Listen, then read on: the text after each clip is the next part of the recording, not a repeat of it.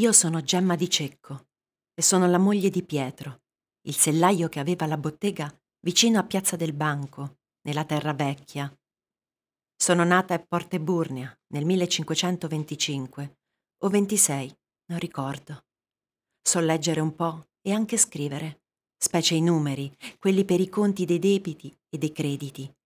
Io e Pietro ci siamo sposati presto e i primi anni siamo vissuti in via dei Sellari, una bella strada che portava sulla piazza del Banco, la piazza dove si affacciava la grande chiesa di Santa Maria dei Servi.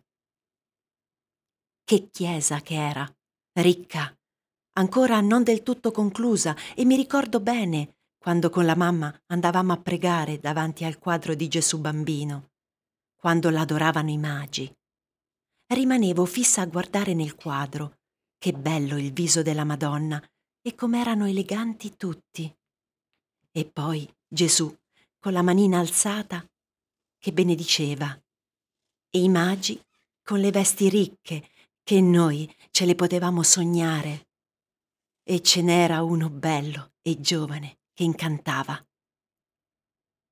Quando, durante le giornate di festa, giravamo per la piazza della Chiesa Grande, c'era tanta vita.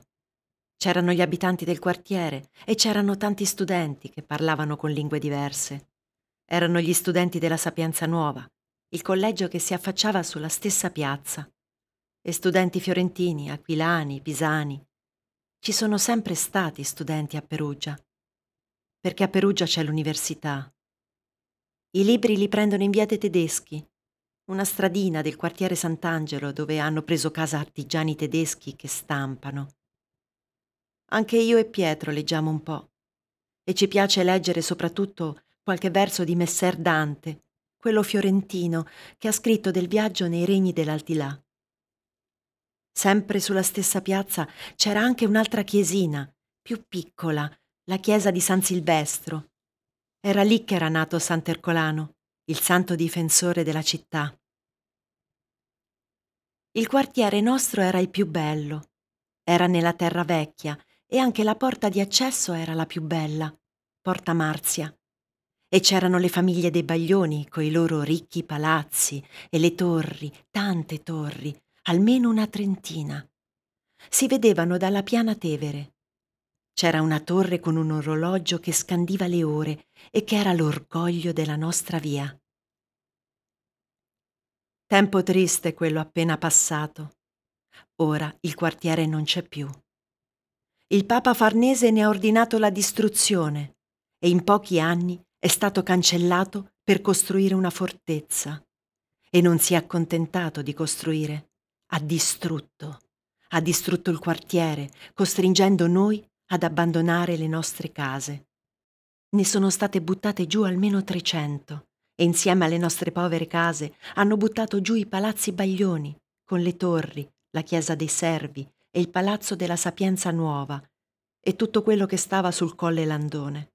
Via, tutto interrato, interrate le botteghe, le piazze, interrate le torri e i pozzi. Fortuna il giovane San Gallo che ha tenuto la porta Marzia. Quella non si poteva distruggere, non si poteva interrare. Una bella porta antica come quella l'ha spostata ed è diventata la porta d'accesso della fortezza del Papa. Ora al posto della chiesa c'è la rocca e anche dove stava il quartiere c'è la rocca. Diavolo di un papa! Lui e suo figlio, Pierluigi Farnese, che poi fu lui a sconfiggere i perugini. Era il tempo della guerra del sale, quando rifiutammo la nuova tassa, ma la tassa ci fu e ci fu anche la guerra. E dopo la guerra, per raffreddare per sempre l'ardire dei perugini, il Papa fece costruire la rocca. Per noi è stato terribile. Abbiamo assistito alla distruzione delle nostre vite e non abbiamo potuto fare nulla. Abbiamo preso le nostre cose, i nostri attrezzi da lavoro, la cassa panca con le coperte, i cocci della cucina e ce ne siamo dovuti andare. Per un po' siamo stati a casa dei miei genitori, vicino a Porte Burnea, e poi siamo andati al borgo dove sorgono le case degli altri artigiani. Ci stiamo abituando Piano piano, lavoriamo. In chiesa ora andiamo a Sant'Agostino. Certo, senza le cavalcature che ci commissionavano i baglioni, i soldi sono pochi. I nostri vicini sono invece andati al borgo San Pietro. Gli altri non so. Certo, non è semplice trovare casa per tutta questa gente.